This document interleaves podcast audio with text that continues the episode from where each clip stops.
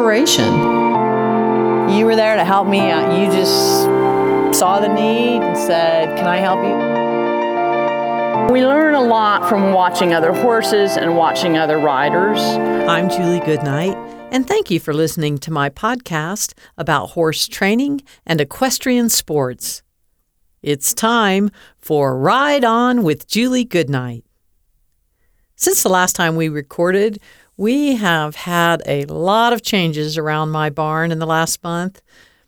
First, and kind of sadly, we said a final goodbye to one of our dear old friends, Roger Dodger, the best uh, quarter horse ever. He was, may have been the best cow horse I've ever ridden. Um, Dodger was 30 years old and he lived out a good long life. And he, uh, we had the pleasure of having him here around my farm in his final years. Um, but his first 13 years were as a true Texas ranch horse. He came off a big ranch uh, where he was bred and trained and used as a ranch horse. Actually, he belonged to the ranch foreman. Um, so he did a lot of ranch work until he was 13. That's when I bought him at a performance horse sale. When I bought him, he was a hot blooded, power packed 13 year old. And he was, in fact, way too much horse for the average rider. I had kind of bought him with the idea of reselling him, but I mainly bought him because I really liked the horse. It was beautiful Palomino gelding. Probably the first, uh, one of the first Palomino uh, get horses I've ever um, kept for a while. I've bought a few and resold them. They, they of course sell fast because they're so pretty. But this horse I kept for a while. He was an expert at all phases of cow work, immediately adjusting to whatever job you asked him to do, whether it was herd work, cutting, roping, boxing. It was amazing because a lot of that stuff, particularly roping, uh, I was learning for the first time myself as I was riding this expert horse. And it amazed me how he could change his focus and he would immediately adapt to the, the particular task at hand. In other words, he wasn't a specialist like we think of today, like a cutting horse is. He could do all of it, and he would just immediately shift his uh, performance according to what the job that needed done was. So he, he taught me a lot about a horse's capability. He was probably one of the most powerful horses I've ever taken down the fence. If you're not familiar with that term, I suggest you Google it. Um, Google reined cow horse and going down the fence, and you'll you might get an understanding. But it is um, a certain kind of cow work that you do, which happens to be pretty high speed as you uh, take a cow down a long fence and then turn the cow back. Um, it can be high speed, big athletic movements of the horse, but it it primarily takes an incredible amount of courage from the horse, and he has to be working with you in a partnership. It cannot. This is not a action of the horse that can be entirely dictated. You can tell him when to do it. You can't exactly make him do it. And uh, he was one of the best cow horses I ever rode. And I, after I bought him, I realized right away he was uh, too hot for me to be able to resell. So during the time I had him, I just wanted to detune him as a horse, get him used to a slower pace of life, get him used to uh, what life would be like as a recreational horse. And um, then I sold him to one of my best friends, Lucy. Uh, many of you know Lucy because she travels with me to clinics and expos a lot. And Lucy bought that horse from me, and she climbed all over the mountains of Colorado with that horse. She and her family own a ranch in the mountains of southern Colorado. She's uh, climbed all over those mountains with the horse. And She also had a place up in Steamboat Springs in northern Colorado where she not only did a lot of trail riding in the mountains, but she also had friends that were cattle ranchers, so she helped them out a lot. Uh, he was always the star of the show anytime there was cow work to be done. And then ultimately, he came back here to live at my ranch oh, about five, seven years ago. By then, he was ready for retirement. He was old and getting frail, and uh, we just let him live out his retirement years, um, lived here the rest of his life in, in great style. And We said goodbye to him recently, and we're going to really miss that horse around here. If you check out my blog, um, if you look at the November Horse Report, you can see some great photographs of this most excellent horse.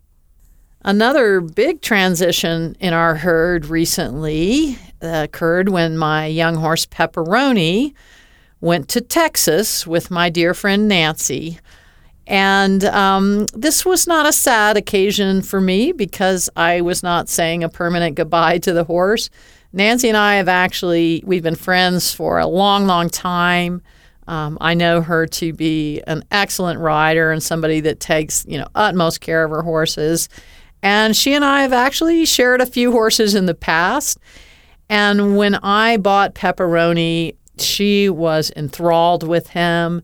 She's very enamored of his grandsire, Peptoboonsmal. And when I bought him as a two year old, she made me promise back then that if I ever decided to sell him, that I would give her the first consideration. And of course, I did. And, you know, now that his training is nearly complete, I'm ready to move on to a younger and smaller horse. By the way, um, the horse was getting up in the 15 1 hand range. And in my opinion, that's way too big for me. But also, I just like training young horses. It's what I love to do. And um, don't get me wrong, I love riding finished horses, they're a lot of fun.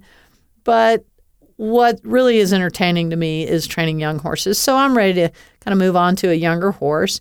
And the great news is that Nancy and Pepper are totally in love with each other. Um, Nancy and mine's longstanding agreement is that the horses I share with her are our horses um, and uh, not just hers, and that she will keep me apprised of their progress. And she will, I know that she will make them available to me whenever I'm doing clinics or events near her. So that's how, in fact, I came to ride Pepper last week when I was doing presentations down in Fort Worth at the CHA International Conference. So, luckily for me, I still have my great little mare. She's just the right size for me at 14.0 hands. Annie is a quick, quick footed little reined cow horse, and it will be fun to have more time to ride her. I've, I've slacked off on riding her for a while because I've been focusing on training Pepper. So, I'm looking forward to getting back in sync with her and uh, probably be doing a lot more bridleless riding this winter. So uh, I'm, I'm ready to get back to that. Slowly but surely, my travel schedule is beginning to resume its normal pace. I wasn't sure that was ever going to happen again after the uh, shutdown that occurred in March of 2020. But we're getting there. Next year, I'm going to be doing four programs at the C Lazy U Ranch, one in the spring that's the Women's Riding and Wholeness Retreat that I co teach alongside my friend and colleague Barbara Schulte. Then in the fall, we'll have two ranch riding adventures. This is uh, one more than normal, and it's really great news for all of you people that have been trying for years to get into this clinic, which stays in a perpetual state of full because it's so much fun. So, we're doing a second session of that next year.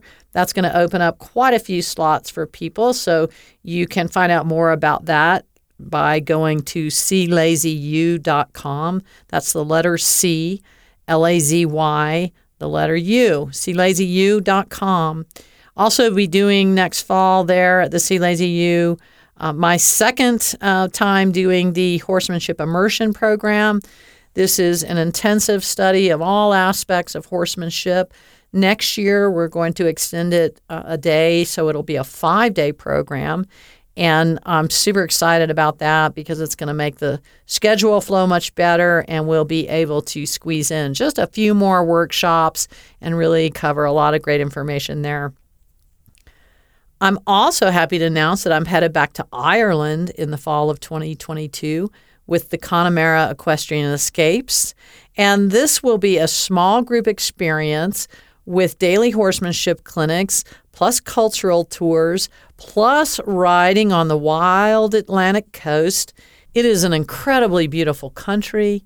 I love the spirit of the Irish people, and we are really excited to be going back there with Connemara Equestrian Escapes in 2022. You can find out more information on my website about that. Of course, I have a full slate of horse expos coming up in 2022 with stops in Colorado, Oregon, Idaho, and Wisconsin. For more information on my 2022 schedule, please visit juliegoodnight.com slash events. And while you're there, check out my online training resources, the training curriculums, and the personalized coaching programs that we offer. Plus, we've got innovative grooming tools, tack, bits, training equipment, and videos online. By the way, these make great Christmas gifts. They're affordable, made in the USA, and best of all, in stock and ready to ship to you today at shop.juliegoodnight.com.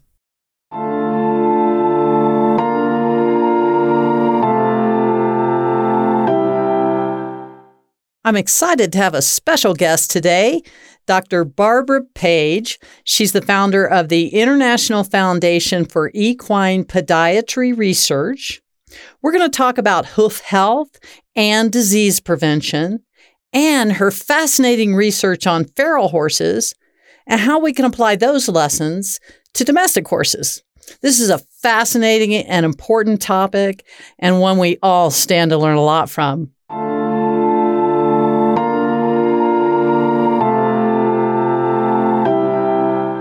My special guest today is Dr. Barbara Page, and we're discussing the magic and mysteries of the equine hoof. Born in Denver, Colorado, Dr. Barbara Page received her doctorate of veterinary medicine in 1977 from Colorado State University. I'm proud to say one of the premier vet schools in the world. I think I can easily claim that.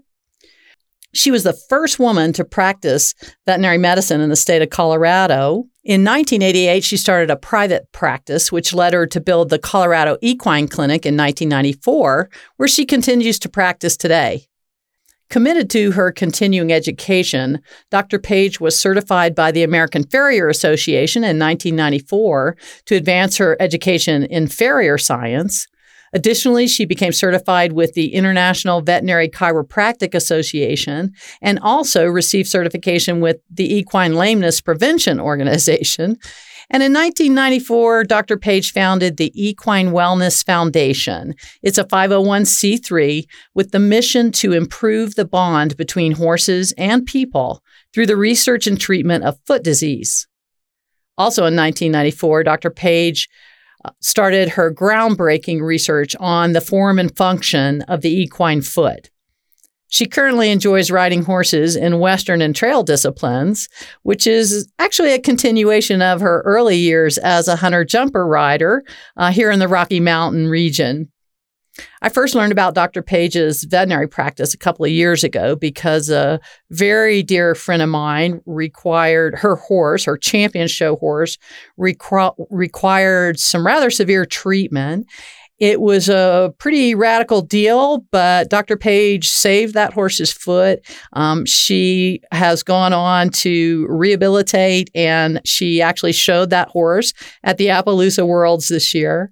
And then I had the pleasure of meeting Dr. Page in person because she came to ride with me this fall at my ranch riding clinic at C Lazy U. So I personally have firsthand knowledge that she is a top rated equine podiatrist as well as an excellent equestrian. Dr. Page, thank you so much for taking your time away from your busy schedule and joining us today. Welcome to the show. Thank you so much, Julie, and thank you for that very uh, nice introduction. I appreciate it. It really was a treat uh, seeing you at your class. The detail and knowledge that you have is just spectacular. I enjoyed it very much. Well, thank you. Say, before we get too far into uh, the down and dirty, shall we say, on equine feet, I wanted just to ask you a few general questions because I, in in some ways it's just because I'm curious about your career, you know, I work a lot with the college students at C Lazy U in the equine science program. a lot of them are going on to major in veterinary medicine or or what have you, a variety of things in the horse industry. So I'm always curious about uh, the trajectory of people's careers. So how did you end up as an equine podiatrist? What does that mean exactly as a specialist? Um, what drove you there? And uh, like, how many equine podiatrists are there out there? Well, equine podiatry is doesn't have a certification like they do in humans. Uh, equine podiatry is composed of veterinarians that are interested in the foot and spend uh, more time diagnosing and treating foot conditions than most veterinarians do. Just like you have colic surgeons and you have um, preventive medicine and dentists. That podiatry is just a, a, certain field that certain people enjoy and some don't. So how I got into it was that you've always heard the saying that necessity is the mother of invention. And that's the way it was for Uh-oh. me getting into the foot because I was young, you know, people weren't used to seeing women practice, and the clients would call, Oh, my horse is lame. And I'd do the diagnostics and write a prescription for the farrier. these poor farriers, they'd look at this prescription and they knew that I was wrong. But the client was depending mm-hmm. on me, the doctor, and that was a quagmire and it was a problem. And so after many contentious uh, interactions, I thought, man, you know, what's the deal? Should I quit being a veterinarian? Can I do this? What are we going to do? And then I thought, well, maybe it's my problem. And maybe I don't know enough about the horse's foot. So I started attending um, farrier and veterinary meetings in Kentucky mostly and found that the foot was my passion, absolutely my passion. So it was a fortuitous thing for me to have learned so little about podiatry in veterinary school. We didn't even learn how to take the shoe off a horse in veterinary school. Hmm. Here we were diagnosing the part of the horse that has more nerves in it than any other part of the horse with very little information and leaving the treatment to the farriers. So that's the way I got started, and, and uh, it's been a good journey. Your venture, uh, you became certified as a farrier, and in order to you know get more education and hands-on experience. Did you then do your own farrier work? Did you do farrier work for others? So the reason i became certified as a farrier is because i wanted to walk 100 miles in their shoes. I wanted to understand how to get along with them because they were going to treat my patients. If i wanted to be successful and help the horse and left the treatment up to them, I needed to understand how to walk in their shoes. So that was the whole purpose of that. Um, I had no intention on shoeing horses. That's a pretty amazing thing because, you know, as a lifetime trainer of horses, I've always recognized, and also I, I always grew up in, I, I lived a lot in areas where there were racetracks, and which meant a lot of equine vets and a lot of really good farriers. So, you know, even as a kid, I recognized the value of the relationship between the farrier and the veterinarian. Um, but that's a special, that's a specialty farrier in a way, you know, somebody that has that kind of professional relationship with a veterinarian where they can actually do um, advanced therapeutic things with horses? It, it, it is difficult. Farriers are visual uh, people. They learn to look at the solar surface of a horse and can memorize the shape of that so well in their minds that they can go to the mm-hmm. anvil and they can make a shoe that exactly fits the solar surface of that horse. That's pretty mm. amazing. And they develop that skill because they need to not go back and forth between the foot and the anvil all day long. yeah. Veterinarians are written people. You know, we read books, we read articles, we uh, take tests. And so to uh, communicate between a visual um, professional and a literal professional is is a difficult. And as we go further here, I'll give you some of the ways that have helped me in in um, bridging that communication difference between the veterinarian and the farrier. Yeah. So, and you know, that brings me to the next question I wanted to. Well, first of all, I wanted to find out how many podiat- equine podiatrists are out there. Like, let's just say in the state of Colorado, are there any other vets that consider themselves uh, equine podiatrists? Uh, there are people that um, there are a couple of farriers that have become veterinarians. Ah. Right? And so mm-hmm. they that's what they do almost exclusively. Most of the problems, the literature will tell you, sadly enough, that they are 87% of the horses have something wrong with their feet. 87%. I'm, I'm in no way surprised by that. No. And, and that's so far and away higher than other parts of the horse's body that that alone is one mm-hmm. reason I've delved into some research mm-hmm. because those numbers just means there's something we don't know. There's a lot that we don't know. So there are not people. Well, I remember when we were at the clinic, I asked you if um, laminitis was still the number two killer of horses behind colic, which, of course, pretty much only kills domesticated horses. And same, I guess, same thing with laminitis. We're going to find out more about that later. But um, you said, well, you, depending on how you calculate the numbers, that foot diseases of foot could easily be the number one killer of horses. Yes, ma'am, it sure can. So that brings me to the next set of questions, which was in, in your practice, in your veterinary practice, and I think you have an associate uh, vet, one or more in your practice that you probably do a, a range of veterinary equine practices. But as an equine podiatrist, what do you typically do in a day? What, uh, you know, how I know the other day you were uh, delayed in surgery. Um, how often are you performing surgeries? Um, what does a day look like for you? And what are the most common problems that you see? Uh, the most common problems in any veterinarian is going to see is musculoskeletal system. And again, there's, I think, in forthcoming improvements in this part of the horse. But that's our biggest situation. Um, most of all I do now is lameness work and podiatry work. Um, my junior associates are doing more of the preventative work, colics, uh, isolation cases. So that's just because of developing of my skills and having practiced for 40, 40 plus years. So for me, it's mostly sure mostly bending over, picking up horses' feet, hoof testing them, uh, blocking them, radiographing, ultrasound, just the, in, the detailed diagnostics. The thing that helps us quite a bit, and one of the things I wanted to bring up to your audience is that, as we mentioned, the difference between the visual and the written uh, ways of learning the best way for us to help a horse is when the veterinarian and the farrier and the owner and the horse meet together. And so often when the farriers are at my clinic, we will have the owner, the diagnostics may have been done before, but then we'll have the owner come to the clinic with the horse.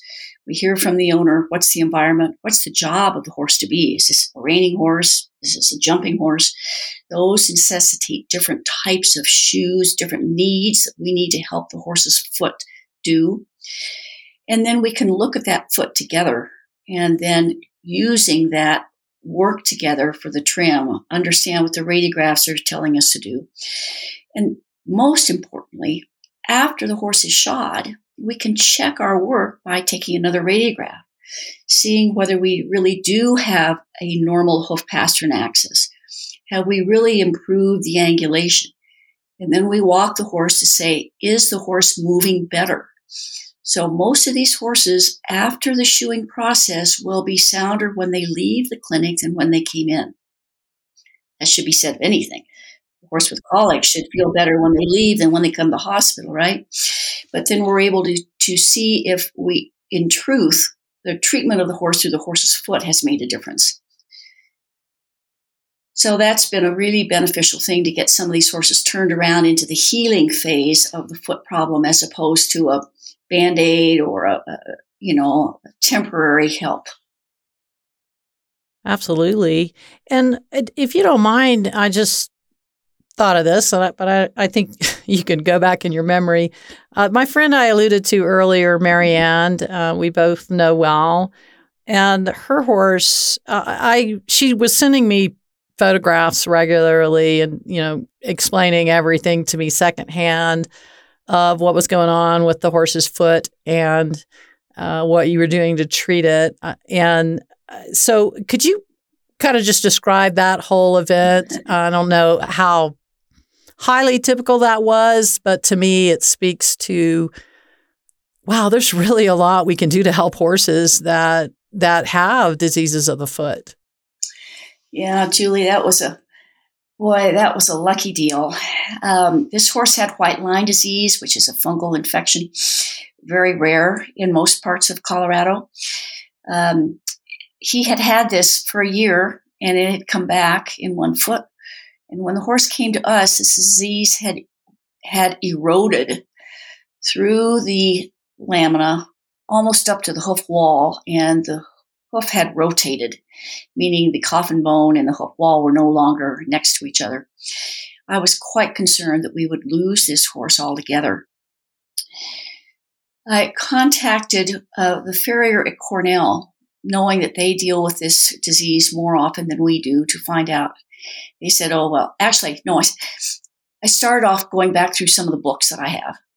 And here's a guy that wrote the chapter on white line disease. I said, well, great, let's find out what he can do to help me here.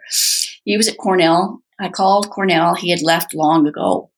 So I used LinkedIn and found this guy. And lo and behold, bless his heart if he didn't answer me.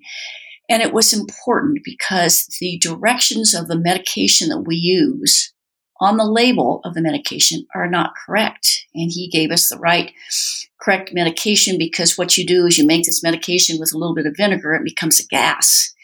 And it is the gas that is able to then to penetrate into the depths of this hoof wall to kill this, this wow. pathology. And, and then of course the owner helped us. That horse stayed at the clinic for nine months, terribly expensive for people. I said, all right, we're going to decrease the price on this, but you're going to have to help us treat this horse. And Marianne came twice a week and she soaked that horse's foot. And so she did the treatment. So we kind of boarded him. And uh, lo and behold, if that horse didn't make a 100% recovery, even the rotation went away. So it was a lucky wow. deal to be able to find this fellow. It was wonderful to have an owner that cared enough about her horse to come treat the horse so she could afford to get him treated. It was still expensive but it, it turned out wow. nicely. It took it took all of us, and it worked out well. Now, the I know that you have worked um, particularly in your research areas with Gene Ovnicek, which is a, a renowned farrier, um, also from here in Colorado. And I've always followed his work since, well, let's just say for decades. and um, I was curious uh, about the farriers that you work with. You were talking about the importance of that relationship between farriers and vets, and how it and and plus the owner, and how in Marianne's case was a perfect example of that. I'm curious about the farriers you work with in your practice. Do you have, um, shall we say, a stable full of them, or is it one person in particular you work with? Um, tell me a little bit about that. Yeah. The, the, uh, the fellow that works with us now is one that was involved with the wild horse work that I did in the um, 1994 and through 1996. And the reason I bring that up is because the opportunity that we had to see these feet, it gave us a visual image of a biomechanically uh, facilitated tissue. And, and so we had an image, we had a, a picture of the solar surface. We had that vision that then we could try to put onto our domestic horses because we had seen the symmetry, we'd seen the balance, we'd seen it, it's just hard to visual, hard to verbalize because you see it and you just know it's right. You know, you, mm-hmm. you get that perfectly soft canter departure and you just know it's right. And, and this was the same kind of a deal. You had this foot that everybody could say, wow, that, that, that just feels good. It just feels right. It just, it just was there. Um, most, you know, it was long ago. So some of the farriers are, are, uh, retired now. I still work with some of those farriers that were involved with some of that work. Um, the other farriers that we work with are ones that want to learn and they come and we work together and work hand in hand and, and, um, and, you know, spend a lot of time on one horse, radiographing, re-radiographing, trying to get it right so that we have a, a feel and an image for that particular horse. You've been talking a lot about the use of horseshoeing uh, as a therapeutic technique. Do all horses need shoes? Um, no, they don't. So here's what how I answer that question. Why do we as people wear shoes? We wear shoes because our hurts our feet if we walk around without shoes on. So in the domestic world for horses, they have different surfaces and those feet have not developed calluses because they aren't moving sufficiently to develop enough calluses to protect those feet. I saw people in Indonesia that had never worn feet shoes ever in their lives, and their feet look different than our feet, but their the surface of the road, the surface of the sidewalk, the surface of their houses, the surface of everything is exactly the same. It's hard dirt surface. So we wear shoes to protect our feet from pain, the environment, the heat, and horses need to do the same thing. It's a hard thing for us. We liked we like our horses to not wear shoes. But most of our horses are better off in shoes in this Colorado environment when it's hot and it's hard. And that's usually in where we are from April until October. Yes, I always say in answer to that question, there's a reason why they call it the Rocky Mountains. That's right. And even our horses, the the only surface we have on our entire ranch that is ro- a rock free zone is our indoor arena because we spent an ungodly amount of money to prepare a sub base uh, there that would, uh, you know, keep the footing pure. And even in their pens, you just can't eliminate the rock. It's it's really there's far more rock than soil here. I live up in the mountains, so it's even more so. And then when we take them on the trails, of course, sometimes it's nothing but rock.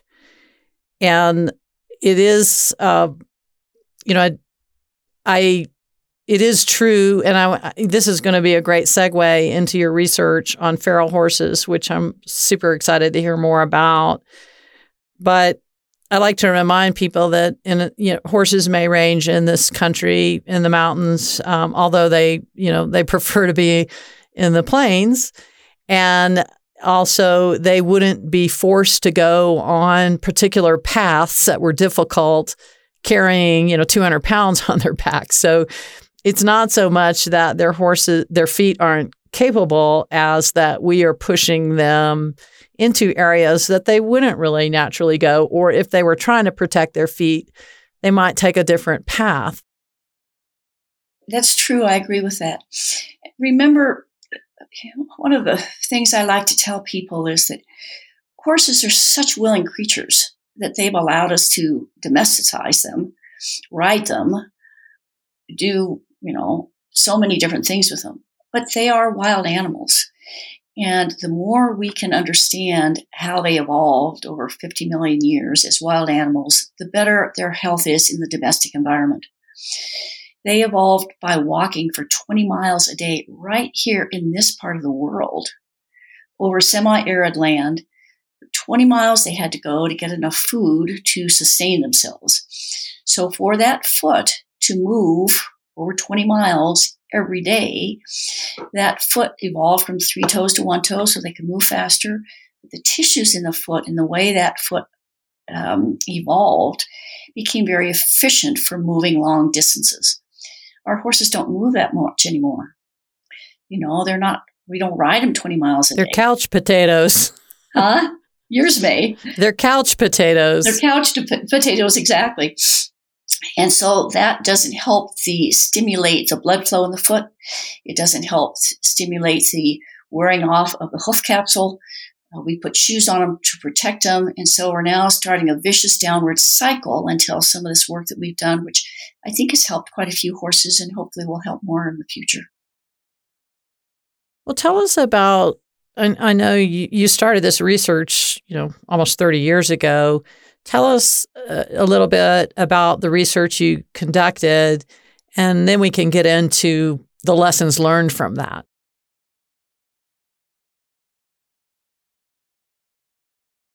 Um, so I did work quite a bit with Gene Ovnicek, and he came here after I'd been going to the farrier seminars, understood what these guys were doing, understood how to even bend the metal in the forge, which was not anything I ever intended to do and have not done.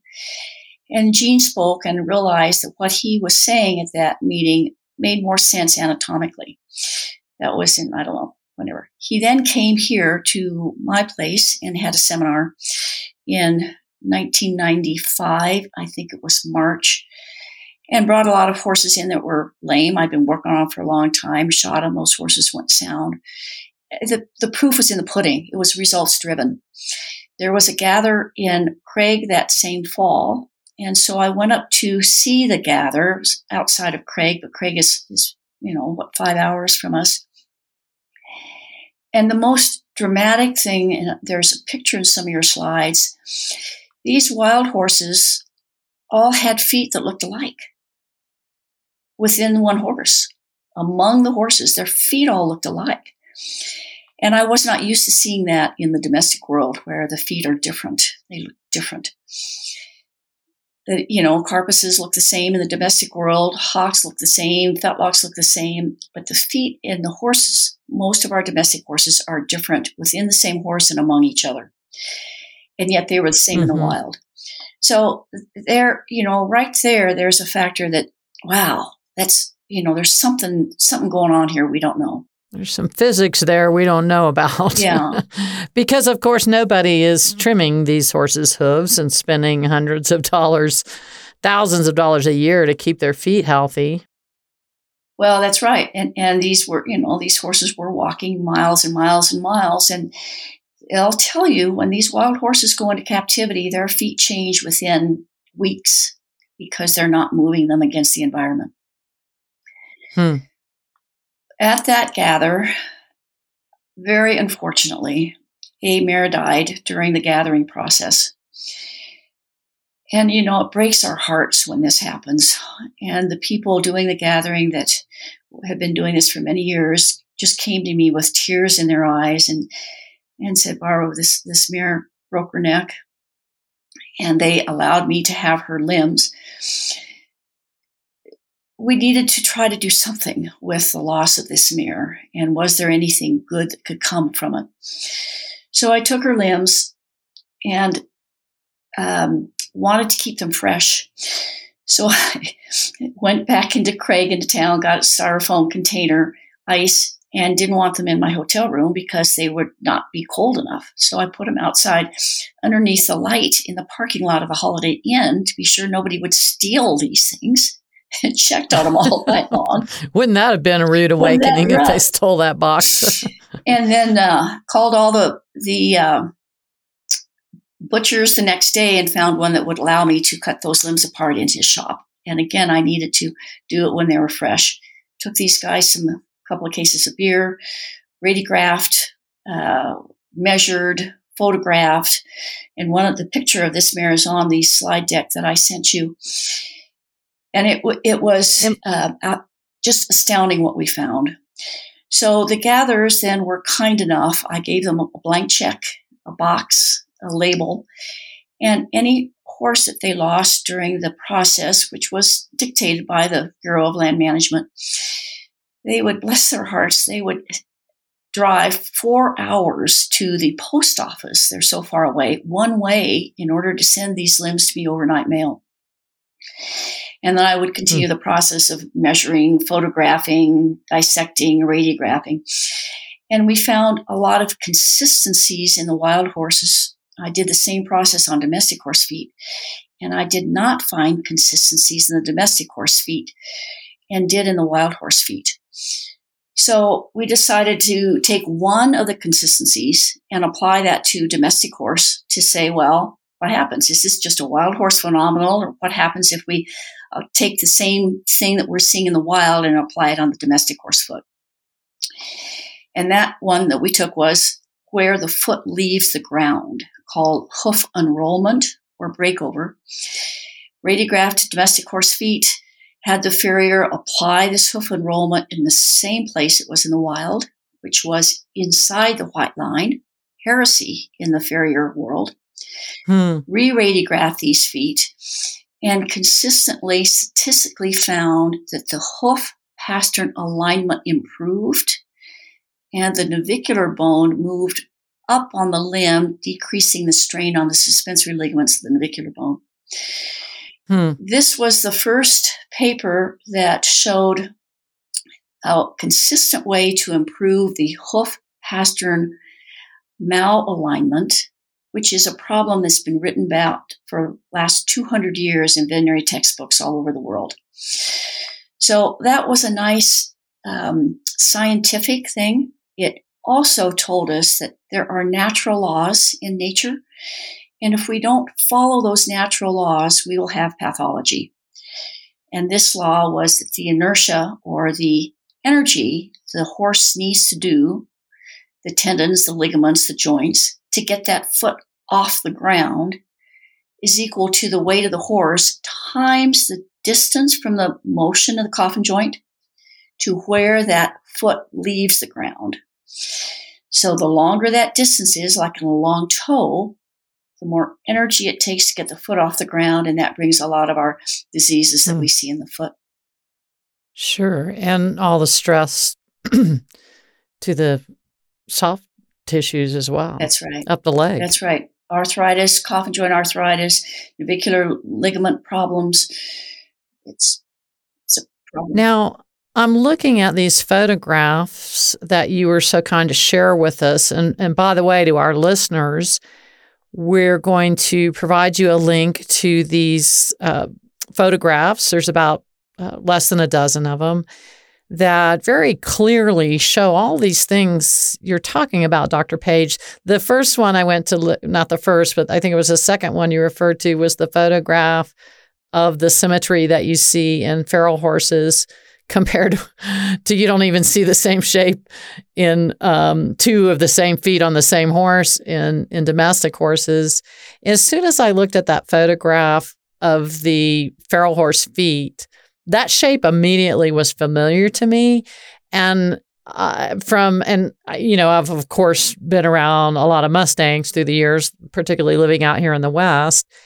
And um, I've had opportunities to um, visit some of the holding facilities and stuff. So that that natural shape is, um, while it's very familiar to me in terms of feral horses, it's also clearly different than what we see if you walk into any barn in this country that I know of and just start parading horses through um, what you're going to see their feet look like. The other thing that really struck me was these biomechanics um, explaining uh, just what you were talking about alignment of the pastern and and um, the more natural balance in the horse and how that brings alignments to the joint. These photographs are very clear, and it's interesting. You referred to the um, how farrier science was a visual art, and the farrier needed to be able to look at the foot and then translate what he sees to the forge and to the anvil.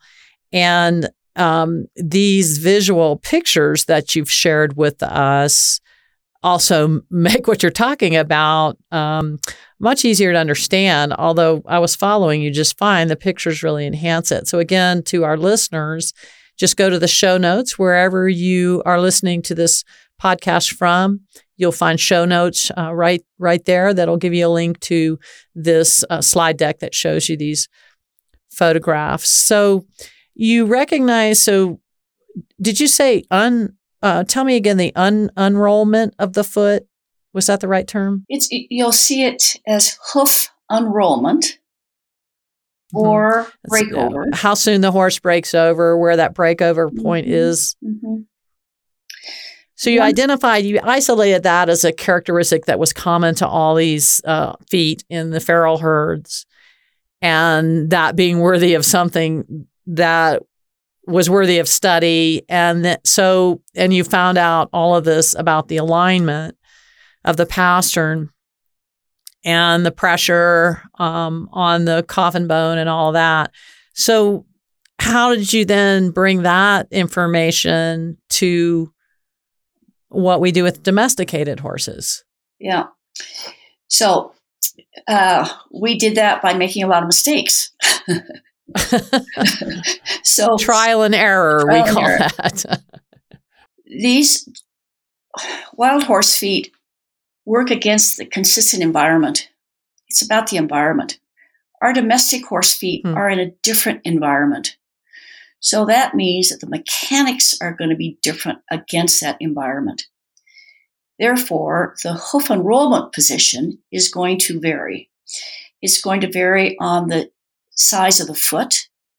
It's going to vary whether there is a pad on that foot or not it's going to vary on what surface that foot is working in. On this study that, that we did, uh, wild horses, the hoof enrollment is a quarter of an inch ahead of the tip of the coffin bone. Tip of the coffin bone is the standard. We need to roll around that hard bone surface. We applied that same distance to the research that we did on those uh, domestic horses. When I use it practically on my performance horses, I need to, number one, appreciate the weight of the horse. Number two, appreciate the job of the horse. Number three, appreciate the environment the horse is working in. Most horses have too long of a toe, but I'll tell you when that toe is brought back too much the other way, we get the reversal of a low hoof pastern axis and get a high hoof pastern axis. So it, it's about balance, it's about symmetry, it's about biomechanics. The movement of the horse's foot is like a bicycle, and the axle is the center of rotation around the coffin joint, and the hoof wall are the spokes. And if the hoof wall is too long at the toe, we have a long spoke. And then we have a hoof wall that may be a sh- shoe that's too short or the hoof wall is too angled at the heel that will give us a short spoke. So this horse is going through that coffin mm-hmm. joint with every step that they make. I'm mm. hoping that one of the photographs you can see, which is a picture of a wild horse with the spokes drawn in yellow from the center of articulation, compared to a domestic horse with spokes drawn. Yes, I'm looking at the, the two photographs. They're very clear and really, I think, without seeing them, I, I think your description is excellent. And of course, I I know a little bit about um, the mechanics of the gait of the horse and the foot, the anatomy of the foot. Um, so your description made sense to me, but the photographs really bring it home. And again, you'll be able to um, get these the slide deck from the show notes if you're a listener. So yeah, so that shows you that bicycle motion that you're talking about and the efficiency of that. And it it it also makes me a little squeamish to think about how many horses' feet aren't matching this kind of balance and what kind of problems and, and inflammation and pain that's causing on up the leg of the horse. Oh, don't get me started. We'll be here forever.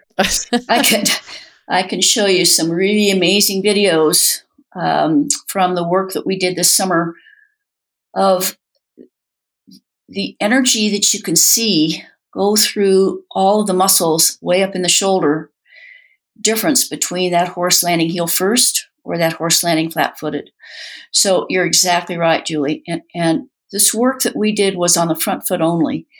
The hind foot has not had a, a study such as this.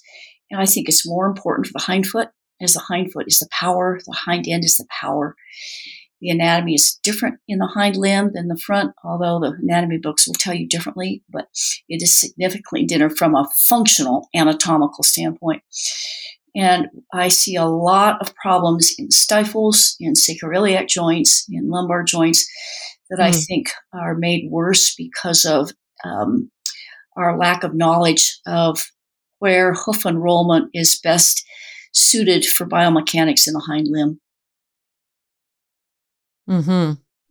One of these photographs in your slide deck is shows the the normal hoof pastern alignment on the left and the low alignment on the right. And first of all, I think it's pretty clear for, from a balance point of view. But I couldn't help but notice the horse on the right with the white legs, how much um, swelling and puffiness is in his tendons um, above the fetlock. And eh, with that low slung foot and that long toe, is that pretty normal? It is pretty normal.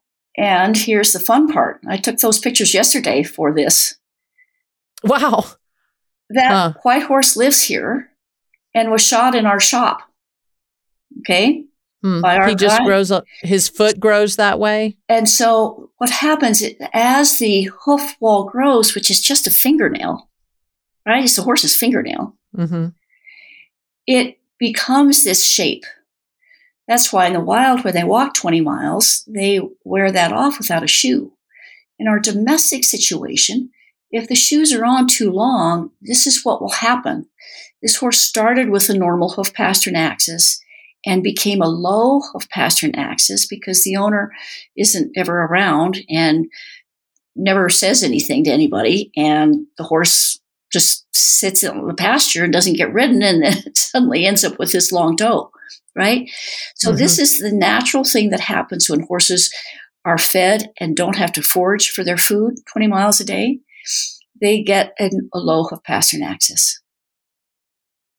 Mm. So I have so many questions, and um, I, I know I can't ask them all.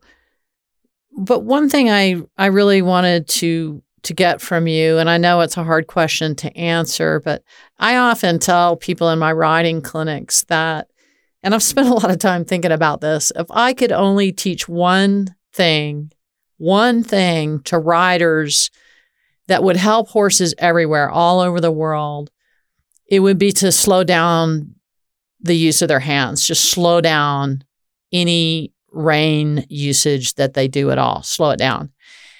If you could tell horse owners everywhere, just your average horse owner, a recreational horse, if there's one thing they could do to prevent um, pain or suffering or any kind of disease or illness in the feet of their horses, what would it be? Is it putting on expensive goop on their feet all the time, uh, cleaning them out more, or what? How they feed them? You tell me. What would the one thing be? The one thing I would do is let the water trough uh, run over with water. So there's mud around the bottom. This is Colorado, right? Mud around the bottom of that water trough. So when those horses walk up to get water, they pack that mud into the air pockets of their foot. And that you'll see that they'll get a nice little mound, a nice little dome shape of that mud to the bottom of their foot. And then don't pick that mud out. Leave that in there because it increases surface area. It really aids in hoof unrollment because it's a dome. I mean, pick your feet, horse's feet up and look at it. It's, it's awesome. If a horse lands toe first, the mud will be packed in the toe of the horse. Normally, it should pack around the entire surface of the sole in a nice dome. So, and, and not pick their feet out. People say, oh my gosh, what if there's a rock in my horse's foot? And I say, well, they'll tell you, they'll limp. And then when they limp, then you take, then you pick the, pick it out of their feet. What if my horse got manure wow. in their feet? Well, you need to pick the manure out, but we're talking about leaving in the, a, a nice clay packing. That is so interesting that you say that. And I feel so validated because I have always been an advocate of having a mud hole around your water. And I know for people that live in real moist climates that that probably sounds insane. But I've often told people, particularly here, don't put that oil all over your horse's foot. Let them be in water, let the foot soak up. And then we actually pack our horse's feet with, with clay um, whenever we can. And that's the whole, and I learned that from the racetrack. You know, if you keep those feet packed up with clay, it's like they have a natural protection and that circulation and that. I never thought of the dome shape as being helpful in the horse breaking over. And it's a soft and and uh, malleable surface, so it will tend to wear the way the horse needs it to wear. Um, not on not unlike some of these fancy um, therapeutic shoes we're using today, like the clogs that you can sort of create that uh, same natural shape that standing in the mud will will help with. So that's very interesting. Thank you. Now, tell me more about your foundation and what continuing research you're hoping to do, and um, yeah, tell me about that. Um, I'm happy to. I want to just break off one thing for your listeners, if that's all right, and that is what what can we do as owners for our horses? And um, here's my recommendation take a radiograph. So, what I mean by that is this is that we're good about vaccinating our horses, we're good about deworming, and that really extends our horses' lives. Most of the nerves are in their feet. The hoof capsule covers up a lot of changes that can go on in that foot. The farriers that's responsible for looking at that foot cannot see the bone because they don't have x ray vision. And one of the best things you can do for your farrier is to have a lateral radiograph of each foot at least once a year. And the sooner you can see anything that might be going wrong, the sooner you can take care of it and the less pathology you're going to have. I think it's one of the best preventative medicine things that we can do for our horses because, as I say, most of the nerves are in their feet because it's hard to see where that bone is. We saw, talked earlier about how quickly we get a low hoof pastern axis. And I think it's, it's just my suggestion. The other thing for your, for listeners to do is to see if your horse is landing heel first. It's easy to do. Use your cell phone, put it on slow motion, have somebody walk your horse on a hard, flat surface you stand off to the side and video that horse and go back and look and see if your horse is landing heel first. If they're not landing heel first, there's a problem. Um, if the feet are uneven in shape and the front feet aren't the same in their size and their angles in their heel height, there's a problem. So those are the three suggestions I would do for your owners if they're wanting to improve their horse and increase the longevity is video to see if they land heel first, see if the feet are symmetric in their size, and then a radiograph a yearly for your farrier. That is really interesting. And again, I'm looking at the photographs you provided in the slide deck. And all of that that you're describing is so clear in these just these handful of photos that you've shared with us. And our viewers can find a link to this slide deck uh, just but simply by looking at the show notes from wherever you got this podcast. I think that's um, really great take home information. And it's, uh, it's a complicated relationship between the vet and the farrier and the owner of the horse. But ultimately, as the owners, we're responsible for for doing the best we can for our horses. So I'm going to make a note to go ahead and get the lateral uh, radiographs of my horses. I can't wait to video the um, video. I can do that this afternoon. Video um, and look for that um, whether or not that horse is landing heel first. Again, one of the photographs I'm looking at in your slide deck shows that natural movement in a feral horse, and um, it's interesting. It's not not often what we're actually looking for when we assess a horse's um, the quality of their movement. So um, that's really great information. Thank you so much for sharing that. Now, tell us a little bit more about your foundation.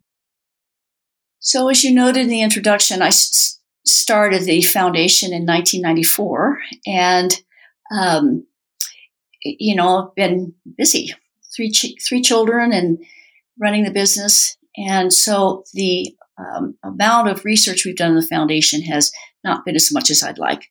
Plus, the fact that it's rare for a veterinarian in practice to do research because we're taking care of colics, we're running a business. But it is such a passion of mine, and there's so much that needs to be learned that it's my goal that we can take some of the consistencies that we've seen in nature and apply them to the domestic horse eh, to make our domestic horses sounder.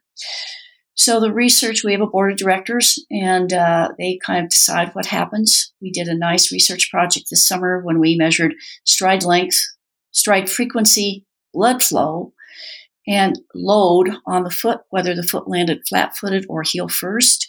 Same foot, we saw these horses differently and, and assessed them with acoustics, uh, which was very hmm. helpful for us to be able to measure the decibels on different load patterns on these feet. So the foundation is doing some of the research. Getting these things published can be uh, difficult.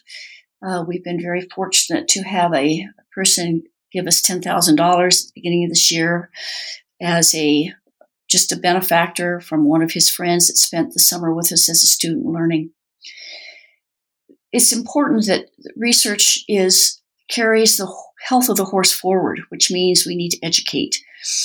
So we educate by on our one-on-one times when owners come into the clinic and we get a chance to review their horse's way of going, radiographs, foot health, changes in that after the horse has been shod uh, or trimmed. Sometimes we just trim horses. Hopefully, we will get a farrier class, um, educational class done this winter. So it's it's learning, understanding, improving our knowledge, and then passing that understanding forward to others. Well, that's awesome work. And it's a lot. They, those are lofty goals.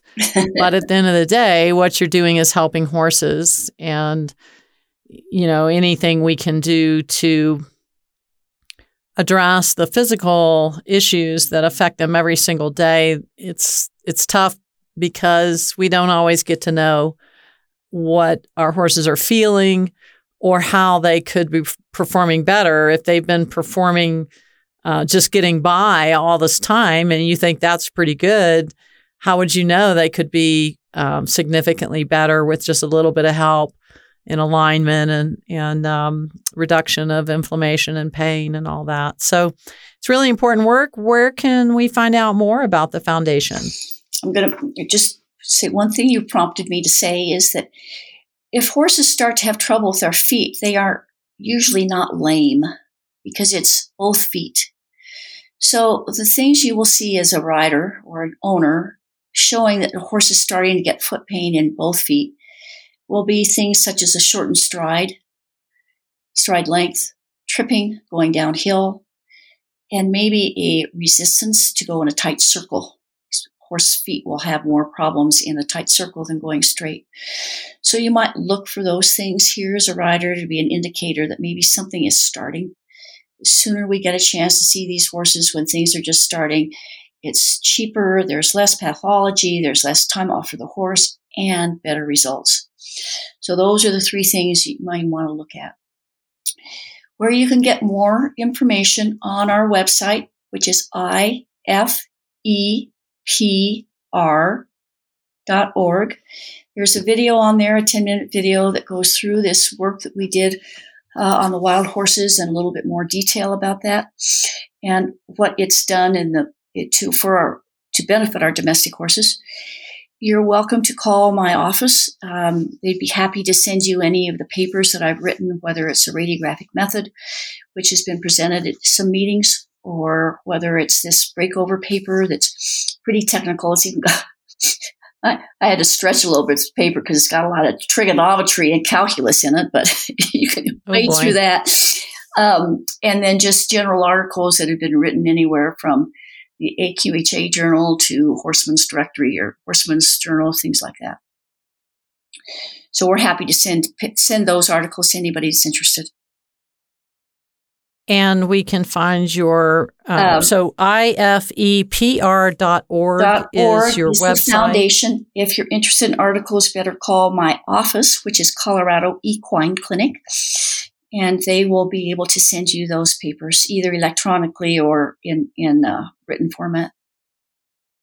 Well, thank you so much, Dr. Page. You've been so generous not only with your time and sharing your research and your knowledge with us, but also in giving us real practical things to um, actually put into play with our horses today that we can start helping them in um, the hoof department, you know, we've all heard that uh, very, very old saying that's thousands of years old that says no hoof, no horse.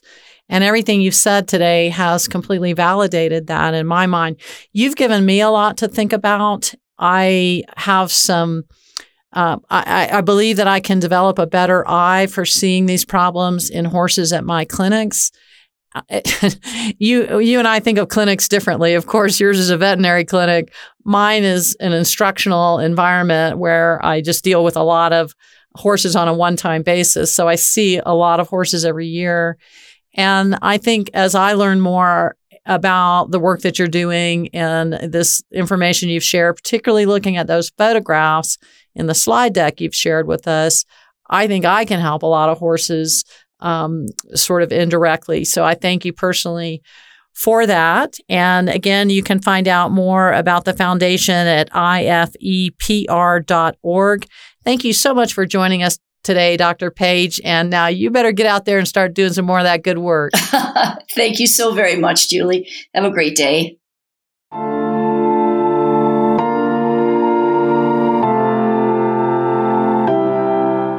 That was a lot of really valuable information from Dr. Page. I hope you enjoyed it as much as I did. And as one more reminder to our listeners, you can find a link to the photographs and information that Dr. Page has shared with us in the show notes. That's just below the episode description, wherever you get your podcast. And with all that fabulous information from Dr. Page, I'm afraid we've run out of time for what the hey Q&A this month, but I promise you we will get back to it next month. I've got some great questions in the queue for the what the hey Q&A segment. I'm going to give you a little extra time on that next month. I love sharing my horse care and training experience with you, and I appreciate all your feedback, your suggestions, and questions. It's been great to finally be back on the road again and to hear your in person comments too. I can't tell you how wonderful it is for me to hear from listeners of my podcast how much you're enjoying the show, what you're doing when you're listening to it, and what you'd like to hear more of. I'd love to hear the topics that interest you the most. So if you have questions for What the Hey or podcast topics you'd like me to address, Please message me on Facebook at Julie Goodnight or email podcast at juliegoodnight.com. And here are a few tips for you. If you want your question answered on the air, please keep your question concise. Use proper punctuation so I can read it properly out loud. And please proofread it before hitting send. Next month on my podcast, we'll cover another horsemanship topic to expand your knowledge and help make your horse life better. Remember to hit subscribe so you don't miss a single episode. And don't forget to check out my online membership programs. You'll find the solutions you need when you need them. You can subscribe to my full training library with hundreds of videos, audios, and articles, all of it searchable content. Or you can enroll in a horsemanship short course on building confidence. Or join me at the premier level, the Interactive Academy, where you receive a 12 month training curriculum and personalized coaching from me. Just go to juliegoodnight.com slash join and start your ride. no matter where you are in your horsemanship journey, whether you're new to horses or an old hand, whether you're training a green horse or refining your higher level skills. I hope you found some helpful information here to make your horse life better. Thanks again for your awesome comments and for the five star ratings. It helps me out a lot and it helps us rise in the rankings so more horse lovers like you and me find this podcast. I'm Julie Goodnight. Thank you for listening, and please stay safe and enjoy the ride.